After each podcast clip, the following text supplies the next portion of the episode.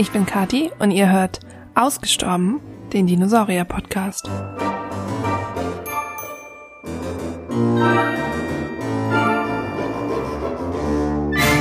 Folge 1, Staffel 2 vom Brüllen und Wimmern. Ja, Freunde, da bin ich wieder mit einer brandneuen Staffel von Ausgestorben. Ich kann es selber kaum glauben, ich habe meine Tonprobleme einigermaßen in den Griff bekommen. Ihr könnt euch nicht vorstellen, mit was für einem Dilettantismus ihr es hier zu tun habt. Es lag letztendlich an einem Kabel.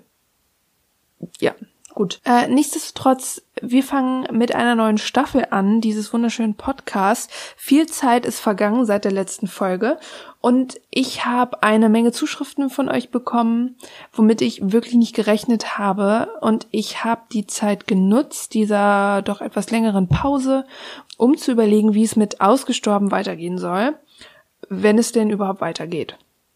Dass es weitergeht, seht ihr, hört ihr jetzt gerade. Es geht weiter, juhu. Ähm, ich wollte den Podcast gerne neu aufstellen. Ich hatte ja angekündigt, dass ähm, der Podcast zunächst nur für zehn Folgen angedacht war, also für eine abgeschlossene Staffel. Habe mich aber tatsächlich dazu entschieden, den Podcast weiterzuführen. Ich war unzufrieden mit dem Konzept des Podcasts und ähm, habe mir gedacht, okay, wenn ich jetzt ähm, eine zweite Staffel starte und ausrolle oder vielleicht sogar eine dritte, vierte, fünfte, dann soll der Podcast sich irgendwie in eine andere Richtung entwickeln, soll wachsen. Und äh, vielleicht ist es auch gar nicht gut, immer bei den alten Leisten zu bleiben. Ähm, mehr oder weniger 14-tägig einzelne Themen rauspicken, die ich mit euch bespreche. Naja, nach circa zehn Konzepten alle in verschiedene Richtungen, ist mir klar geworden, dass ich es einfach genauso weitermache wie bisher. Ich werde weder wissenschaftlicher werden, noch weniger wissenschaftlich werden. Auch das waren ähm, jeweils Konzepte von mir. Ob ich jetzt vielleicht doch mehr an, ich sag mal, erwachsenen Content anpasse oder ob ich mich in die ganz andere Richtung bewege und einen Kinder-Dino-Podcast daraus mache, aber nein, ich habe mir gedacht, es soll weiterhin ein Podcast sein, den ähm, alle Altersgruppen gerne hören. Und das Feedback zeigt mir auch, dass sowohl Kinder als auch äh, alle Altersgruppen jenseits der zehn äh, gerne meinen Podcast hören. Ähm, ja, und ich ähm, bleibe einfach dabei, die Themen zu besprechen, die mich einfach gerade am meisten interessieren und begeistern. Trotzdem bin ich natürlich immer offen für Vorschläge, also slidet einfach in meine Instagram DMs meines ausgestorbenen Kanals und äh, lasst eure Vorschläge da. Das macht ihr aber auch schon fleißig, das finde ich super. Und ähm, das heutige Thema ist tatsächlich auch ein Wunsch, der mehrmals schon aufkam. Deswegen kann ich jetzt gar nicht genau sagen oder denjenigen grüßen, der sich das Thema gewünscht hat. Denn das Thema kam jetzt einige Male auf und mich selber hat es auch interessiert und ich habe da ein bisschen ähm, Research betrieben zu dem Thema und welche Neuerungen es trotzdem geben wird zum Podcast, abseits von dem Konzept, das mehr oder weniger das alte bleibt, das erfahrt ihr in den nächsten Episoden, das möchte ich jetzt gar nicht vorwegnehmen. Wir haben jetzt genug geschnackt und widmen uns jetzt dem Gebrüll der Dinosaurier. Oder auch nicht. Wenn wir uns einen Dinosaurier vorstellen oder Dinosaurier in Filmen wie Jurassic Park, ich weiß, der Vergleich hinkt langsam so ein bisschen, aber wir haben nun mal nichts anderes dann sind die Dinos ja immer diese riesigen, brüllenden Ungetüme. Oder klein und brüllend. Also von den Sauropoden mal abgesehen, die ja doch häufiger als diese gutmütigen Riesen verkauft werden, im Gegensatz zum T-Rex oder Spinosaurus oder Velociraptor oder so. Wir haben in den vergangenen Episoden mehrmals darüber gesprochen, dass unsere heutigen Vögel direkte Nachkommen der Dinosaurier sind. Quasi immer noch lebende Theropoda nur etwas kleiner und ein bisschen gefiederter. Wenn wir das tägliche Vogelgezwitscher mit dem Gebrüll des T-Rex in Jurassic Park vergleichen, haben die beiden jetzt nicht so viel gemeinsam. Das Dröhnen des Tyrannosaurus aus Jurassic Park war tatsächlich eine Mischung aus Elefantenbabygeschrei, Tigergebrüll und einem gurgelnden Alligator, das dann eben zu diesem filmisch erschreckenden, aber komplett künstlichen akustischen Monument gemischt wurde. So klang kein Dinosaurier. Das steht fest. I'm sorry. Paläontologen erforschen schon seit einiger Zeit die Geräusche von Dinosauriern. In einem Artikel aus dem Jahr 2016 wird beschrieben, dass die Geräusche eines Theropoden eher dem Gurren einer Taube oder dem Gemurmel eines Straußes entsprachen. Hier sind wir also weit entfernt von den Schreien der Filmfiguren und bewegen uns mal wieder in die Richtung der Vögel. Übrigens, Rillen, also fossile Rillen im Boden, die gefunden wurden, könnten auf einen vogelähnlichen Paarungstanz der Dinosaurier hinweisen. Das stelle ich mir lustig vor, wie der riesige T-Rex wie ein V hin und her wackelt und tanzt, wie so ein Mann, Anfang 40 zur 80s-Mucke. Von einem Bein aufs andere. Ihr wisst schon. Egal. Laut der neuen Forschung könnten Dino-Geräusche das sein, was Wissenschaftler als Vokalisierung mit geschlossenem Mund bezeichnen. Auf Englisch Closed Mouth.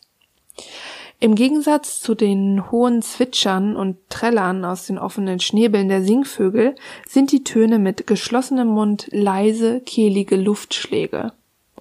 Ein Fleischsack, der als Speiseröhrenbeutel bezeichnet wird, ermöglicht es Vögeln mit verhältnismäßig großen Körpern, man denkt an Tauben, die tiefen Geräusche zu erzeugen. Wie sind die Paläontologen darauf jetzt gekommen? Zunächst sammelten sie die Stimmdaten zu allen Arten von Tieren, die als Archosaurier bezeichnet werden.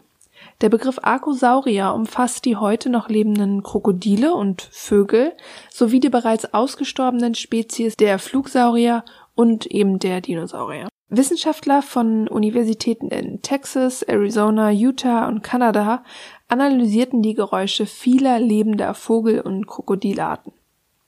Sie teilten die Arten von Geräuschen in verschiedene Gruppen ein, darunter auch die Closed-Mouth-Geräusche, also die Geräusche bei geschlossenem Mund.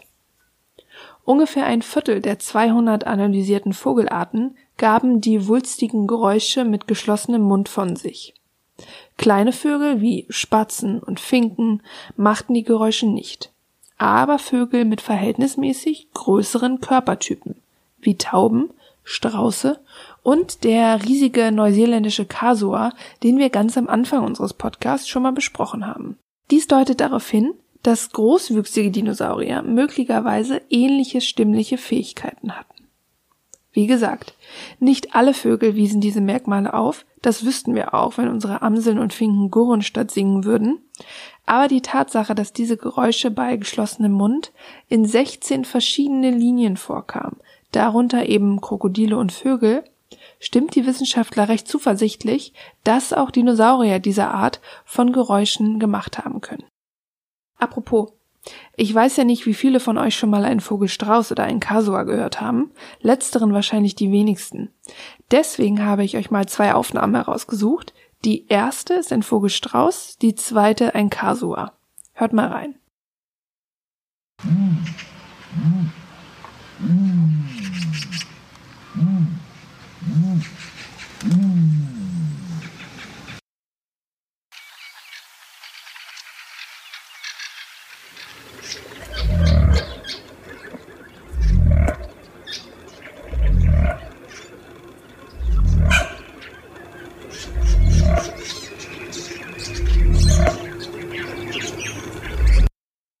Der Vogelstrauß erinnert ein bisschen an ein Auto, was nicht anspringen will, finde ich.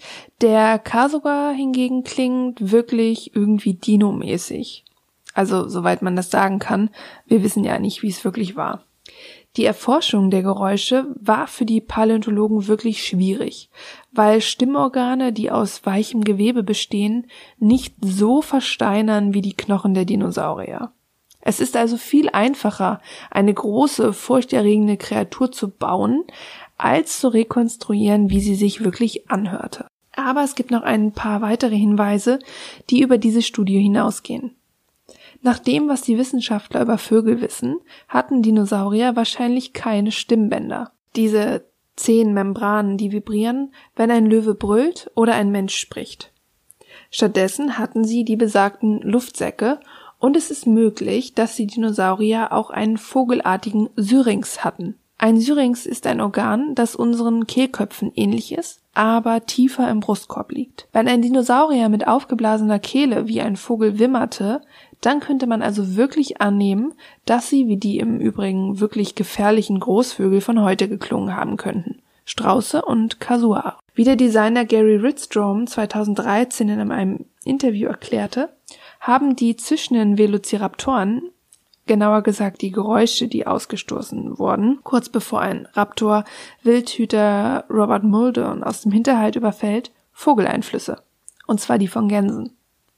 Die gefährlichen Velociraptoren in Jurassic Park sind einfach nur gemeine Gänse. Da wir bislang davon ausgehen können, dass gerade mal 30 Prozent aller Dinosauriergattungen und Spezies, die gelebt haben, gefunden wurden, also weit über die Hälfte noch im Dunkeln schlummert, ist auch die Stimmforschung noch in den Kinderschuhen. Ich bin wirklich gespannt, welche Forschungsergebnisse in den nächsten Jahren dazu erzielt werden. Und wer weiß, wenn es uns bald gelingt, einen kleinen Dinosaurier aus einem Huhn zu reevolutionieren, dann wird er ja sicher nicht stumm bleiben. Und ob er dann quakt wie eine Ente, brummt wie ein Strauß oder singt wie eine Nachtigall, das werden wir dann sehen. Ich freue mich schon. Danke fürs Wiedereinschalten und vor allem fürs Treubleiben. Wie immer gilt, abonniert meinen Instagram-Kanal für Bilder zu jeder Folge, schreibt mir eine Nachricht mit Wünschen und Anregungen und wenn ihr mögt, lasst eine Bewertung auf iTunes da, aber keine gemeine. Danke!